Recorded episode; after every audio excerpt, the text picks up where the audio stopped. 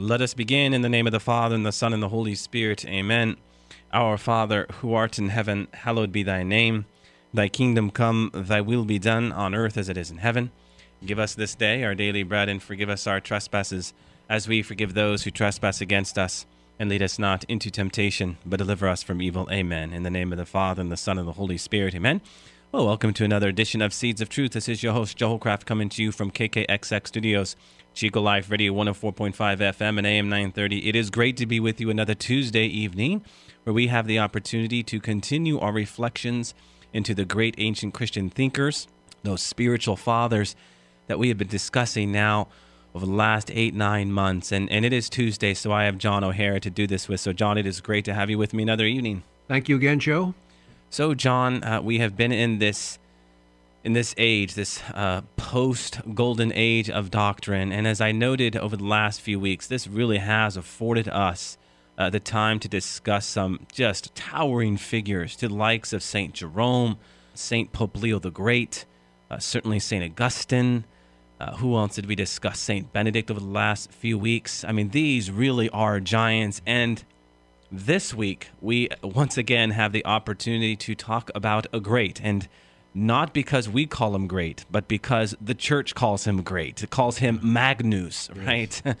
Where we get the word magnificent. And that is, of course, St. Gregory the Great, our second pope who is called great. Of course, Leo was a pope. And in light of this, you know, this greatness, it really points to the fact that, you know, there's a lot to talk about here, John. So what I do want to do is is jump right into this this man who we know as Saint Gregory the Great. This man who we uh, owe a great deal to what we've been talking about over the past few weeks in Saint Benedict, because again, it was uh, in his work, the dialogues, that is Saint Gregory the Great's work, dialogues, that we um, got to know uh, that all important figure of Saint Benedict. So, with that, what can we say and what do we know about Saint Gregory the Great? Pope Gregory uh, was born around 540, and he was pope from 590 to 604, those 14 years. And he came from a very well to do Roman family. Not only well to do, but politically connected, as politically mm-hmm. connected as you can get. Mm-hmm. And uh, he came from great parents.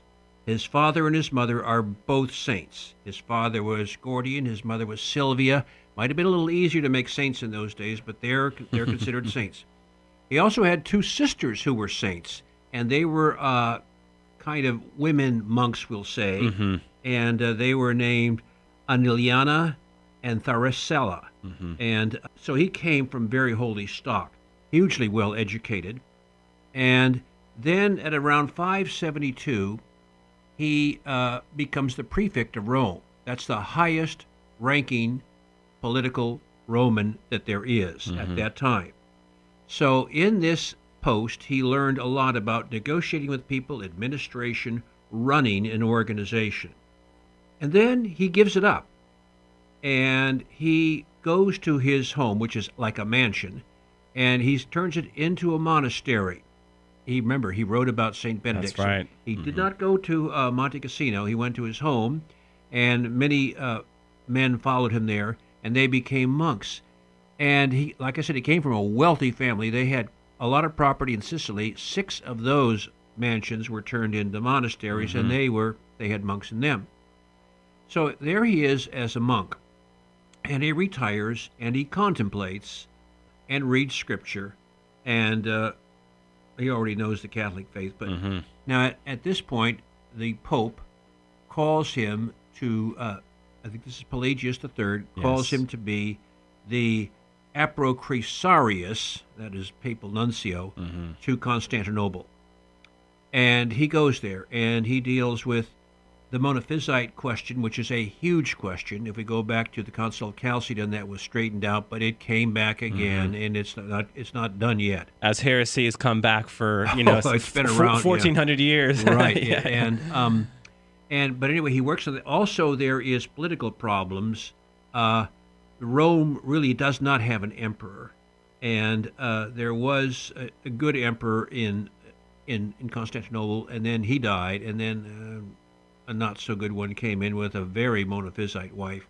and he was around for a while. Anyway, he worked on that and negotiated that, and then he comes back to uh, Pelagius, and Pelagius asks him to be his like number one assistant.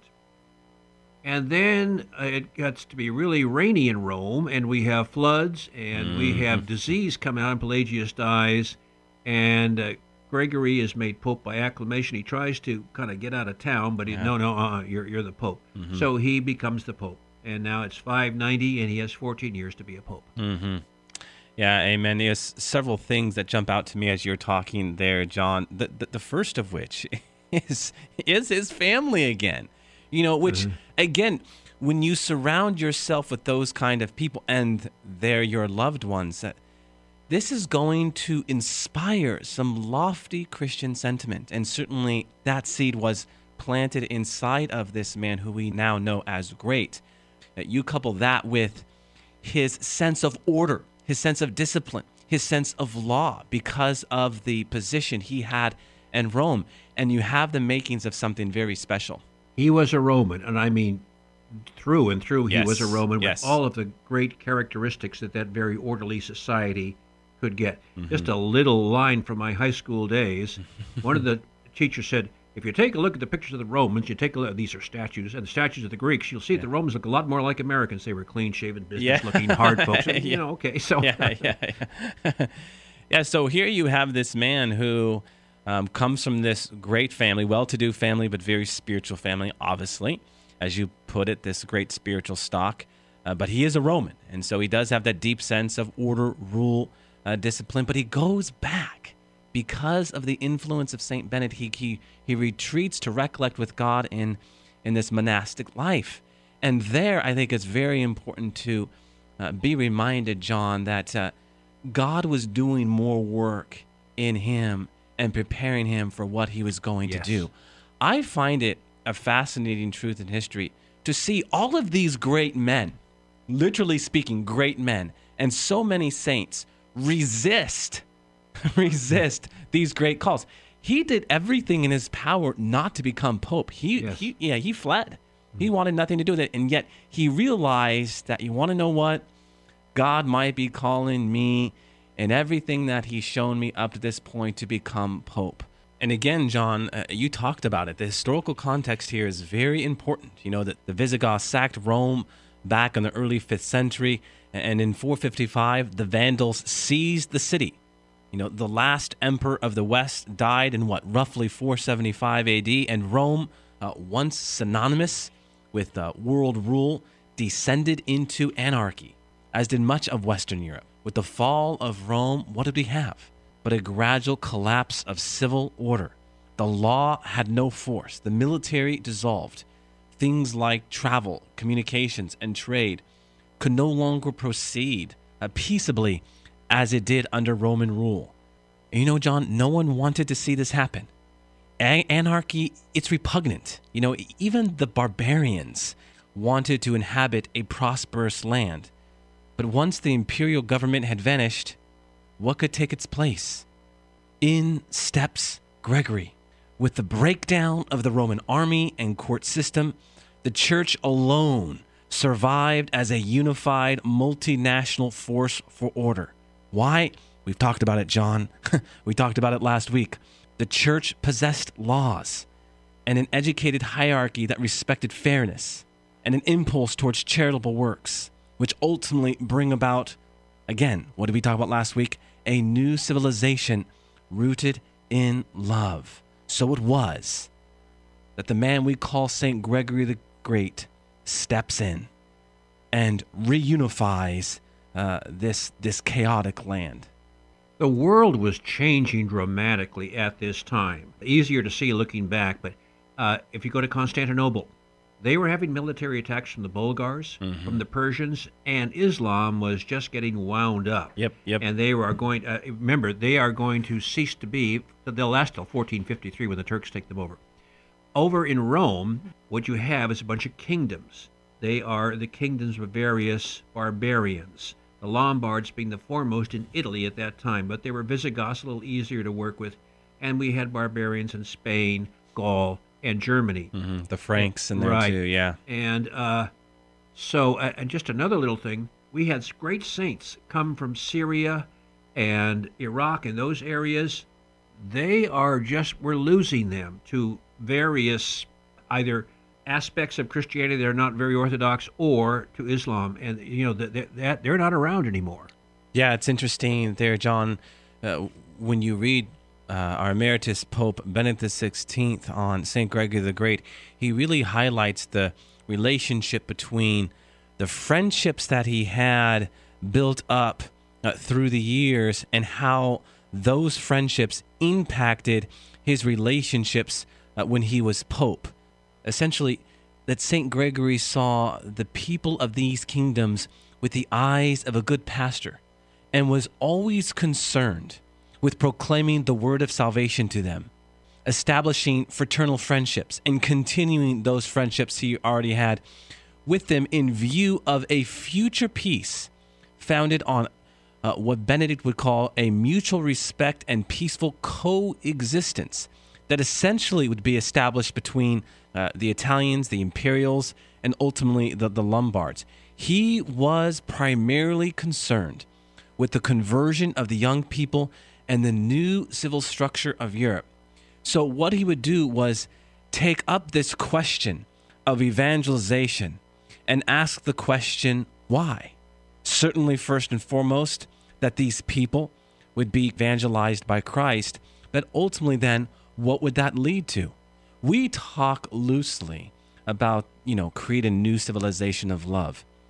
St. Gregory the Great, John, is probably the one figure we would turn to to best understand this phrase, new civilization of love, because he entered into that dynamic of friendship and how that would lead ultimately to that great evangelization moment, and how this in turn impacted a structure that would find itself rooted in truth and in love. He saw that in the Lombards Constantinople saw the Lombards as kind of dirty and uh, not very pleasant. Mm-hmm. And whatever uh, Gregory saw, he was able to work. He saw them as people that needed to be Christianized and saved. Mm-hmm. I mean, mm-hmm. that's what we're supposed to look at in yep. the new evangelization. And he saw them that way. And he worked with their king, a guy named Agilulf, mm-hmm. and uh, talked to him. And they had made a kind of a an agreement that lasted for three years. And then they got into much better relationships. So he was able to work with uh, these barbarians, and he had great success in Spain and Gaul and Germany. We could get into that later, but. Uh, yeah, I love the phrase that comes to us from Benedict the Sixteenth, where he talks about how Gregory the Great's desire for God was always alive in the depths of his soul, and precisely because of this, he was always close to his neighbor, to the needy people of his time. So he had this deep sense of law, order, discipline, and that was guided by a deeper sense of what God is all about. And there's no question, once again, that this is why we look upon him as as Magnus, as as magnificent as great. One of his first books, right around 590, was a book called Regula Pastoralis, I mm-hmm. believe. Yep, yep, the pastoral and, rule. Right, yeah, and he goes into how these rules should be. That's very Roman. Mm-hmm. And mm-hmm. I think he may have gotten some of his ideas from Cicero five centuries earlier. And uh, yeah, here's what bishops do, here's what abbots do, here's what priests do. Uh, and I mean, it was a classic. Mm-hmm. Still is. What was it, John, that was at the heart of the pastoral rule? Well, this idea of what it meant to be a preacher. Okay, what does it mean to be a preacher? We think about being a preacher as someone who just goes out there and, and preaches truth. Okay, but for St. Gregory the Great, it was so much more than that. It was about entering deeper into that contemplation, that recollection with God that he became so familiar with as a as a monk or someone who had started or established all of these monasteries going back home for that time that you talked about um, he understood the importance of recollection. And so for him, the preacher was one who would draw from the recollection and preach out from that recollection. Benedict XVI would talk about this that it was not only about the minister of God preaching, but that every Christian had the duty to preach of what he has experienced in his innermost being to bring the good news of salvation to all people. I love this quote that comes to us from St. Gregory the Great as he talks about the preacher. He says, The preacher must dip his pin into the blood of his heart. Then he can also reach the ear of his neighbor. Okay, go deep into God, and then you'll understand how to exist for other.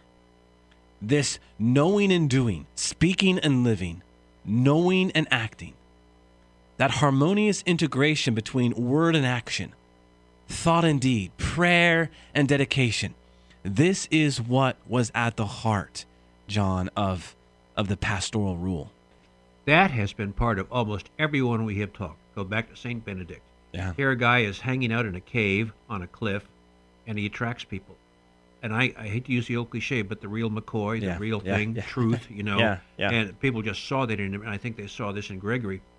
And in one of the lectures I heard about him, they gave some of his some sentences from him, and this guy could write. Mm-hmm. Now he wrote a lot, and it has come down to us. In uh, he has more 866 letters we have of his, Yeah. and uh, there uh, this guy. I mean, it is not a requirement of the job to be a super intellect. There are popes who have been that, but it's not a requirement of the job. And I mean, and he also had the administrative talent to go along with it. Wow. Yeah. Amen. And you know, he's a doctor of the church, right? Yes. But he's not a doctor of the church in the sense that we might think that he's a doctor, because for many other doctors of the church, they had this very systematic presentation of the faith, and and we study them in light of being a you know a doctor of the church. Yet this was not Saint Gregory the Great. It was just the accumulation of writings over time that when you would begin to go through them, you would see the depth of this man. Um, but there was always this moral emphasis. If you want to get to the heart of Saint Gregory the Great, it's to appreciate this moral emphasis. In fact, it's his commentary on the book of Job, which we call the book of morals, that for all intents and purposes had become the summa uh, for the Middle Ages on moral theology. And uh, what did he do there? It's fascinating. He broke open sacred scripture, as we've talked about it, John. Uh, you know, going all the way back to Origen, huh? Where Origen gave us the senses of scripture, you know, the literal sense and the spiritual sense that we've talked about a great deal, John. He got into Job and he broke Job down in the literal sense, in the allegorical sense, right? Typology, the description of one thing under the image of another, right? But certainly that third sense, which was so important, is the moral sense. Now, Exactly. today, John, we talk about the moral sense within the context of the spiritual sense. Okay, not necessarily in the context of the literal sense. The literal sense is always the historical context, the intention of the author. But he would focus in on the moral sense as something that belonged to itself. So that, you know what? Anyone can open up sacred scripture and not get lost in a theoretical application of sacred scripture, but simply be moved. And he wanted to make sure that anyone he spoke to would understand the moral dimension of what he was saying. And of course, what better figure to do this with? What better book to do this with than than Job? And so he would focus in on certainly Job's suffering, but also the many lessons um, about Job that often go unnoticed.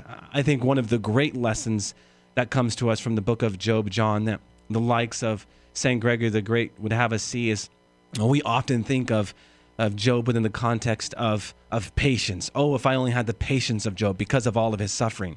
But to appreciate the history, to appreciate the deeper truth, is to understand that uh, Job was an orator. Uh, Job was an inquirer. He was one who constantly asked questions. So here you have this book where he's constantly asking questions and he's never getting an answer. He's never getting an answer until the end of the book where suddenly Job is satisfied. Now, what's the catch? Well, he's satisfied and God never answered any of his questions. But ah, there's the lesson. The man who we say is so patient actually was very impatient. and the lesson to be had is he wasn't satisfied because he got the answer to all of his questions. He was satisfied because finally, in and through all the questioning, he came to understand that it was all about the presence of God because at the end of the story, we know that he was satisfied because he was in the presence of God. If it was because he got an answer, then it's answer with capital A. Right? And this is the kind of thing that St. Gregory the Great would draw out. And I love that point in Job because it really distills for us how you can turn to the church fathers and you can grab hold of deeper truths. I know we have a lot of non Catholic listeners, John, who do spend time with the church fathers and they know what we're talking about. They roll up their sleeves and they read all of these rich, rich commentaries, John, on sacred scripture. And you come across these kinds of truths and you say to yourself, wow, this is some loaded stuff. This is some rich, rich stuff. And then what happens? You're drawn to them, you're drawn to their insights. Another great truth that comes to us from uh, St. Gregory the Great is the way in which he talked about intellectual humility. That if we think we can perceive the depths of God, we must always start on bended knee. Mm. We can know a lot of things, John, in the intellect, but does that give us insight into how to act morally? Not always. Sometimes it, it gets in the way. You know, it, it blows our head up to the point where we, we can't wear our, our hat anymore, right? you know, we just get so far ahead of ourselves, we have forgotten. Uh, we forget that it's all about this moral dimension. And that was widely important for St. Gregory the Great, widely important. Yeah, when he was in his monastery before he became really active, he read scripture and he read the fathers of the church. The mm-hmm. same people we have been talking about on this program. Scripture and those fathers which kind of put flesh to the church. Yes. Uh, yeah, well put, John. What was that line from Mark Twain? History never repeats itself, but it has a rhyme yeah. scheme, right? it has a rhyme scheme.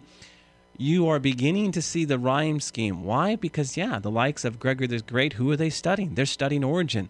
They're studying the guys we talked about three months ago, four months yeah. ago, five months ago. Now, of course, for St. Gregory the Great, it's two, three, four hundred years ago, but for us, it's just a few months, right? They spent time with these guys. And in doing so, as, as you put it so well, he was beginning to see the flesh that belonged to the skeleton. Uh-huh. And and in so doing, it led him to to really do what he did. You know, he would draw John from those days in the monastery when he was speaking to the people. I think it was what St. Augustine's second conversion, where he talked about bringing the faith down to the people. But this was a difficult thing mm. for him, so it was his second conversion, as Benedict XVI talked about it. Well, this was very important to Gregory the Great as well. He also wrote a great book on Ezekiel. So we have Job, we have Ezekiel, and he wrote a lot of letters. People from all over the place were writing him letters, and he responded to these. Like I said, 866 letters mm-hmm, still mm-hmm. exist. No pope before him wrote as much as he did, and very few after him has written as much as he did. It's not a requirement of the job to write a lot, sure, but he did. Yeah. And I also want to point out another thing. But he got quite sick. Mm-hmm. I think gout was his problem. I'm not yeah, sure what yeah. gout is, but uh, one of them, yeah, and the yeah. foot, yeah. It may have been because of severe fasting when he was in his monastery, uh, but I've heard that he really could not get out of bed towards the end.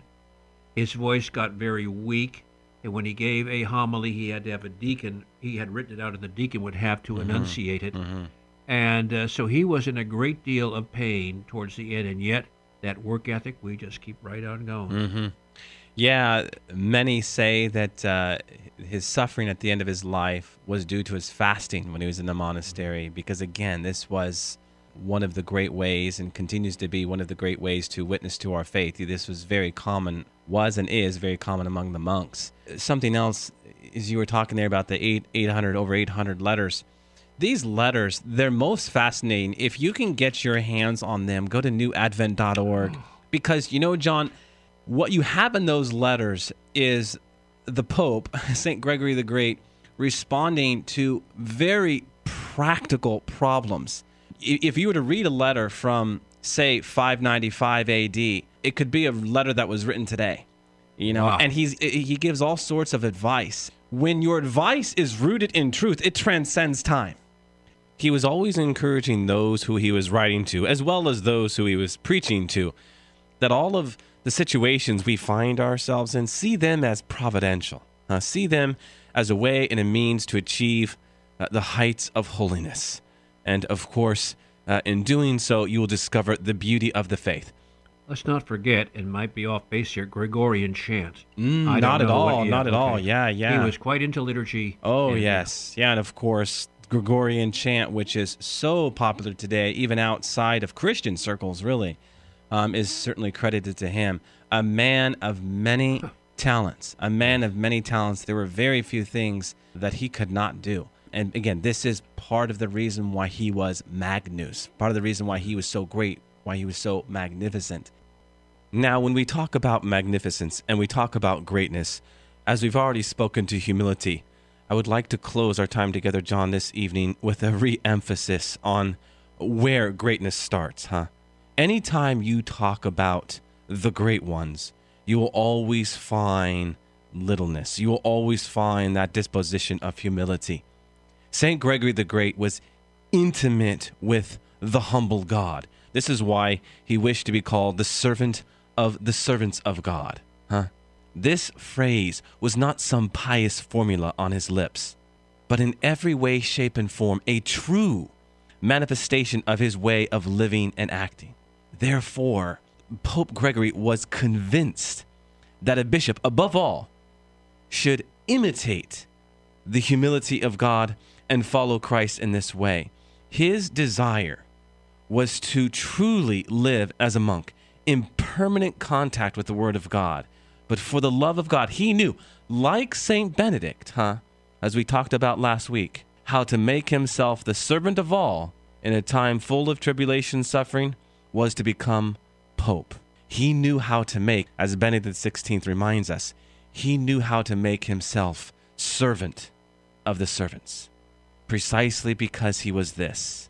He is great, and he shows us the measure of true greatness. Amen. Let us close with the word of prayer in the name of the Father, and the Son, and the Holy Spirit. Amen. Our Father, who art in heaven, hallowed be thy name. Thy kingdom come, thy will be done on earth as it is in heaven. Give us this day our daily bread, and forgive us our trespasses, as we forgive those who trespass against us. And lead us not into temptation, but deliver us from evil. Amen. All glory be to the Father, and to the Son, and to the Holy Spirit, as it was in the beginning, is now, and ever shall be, world without end. Amen. And God bless you.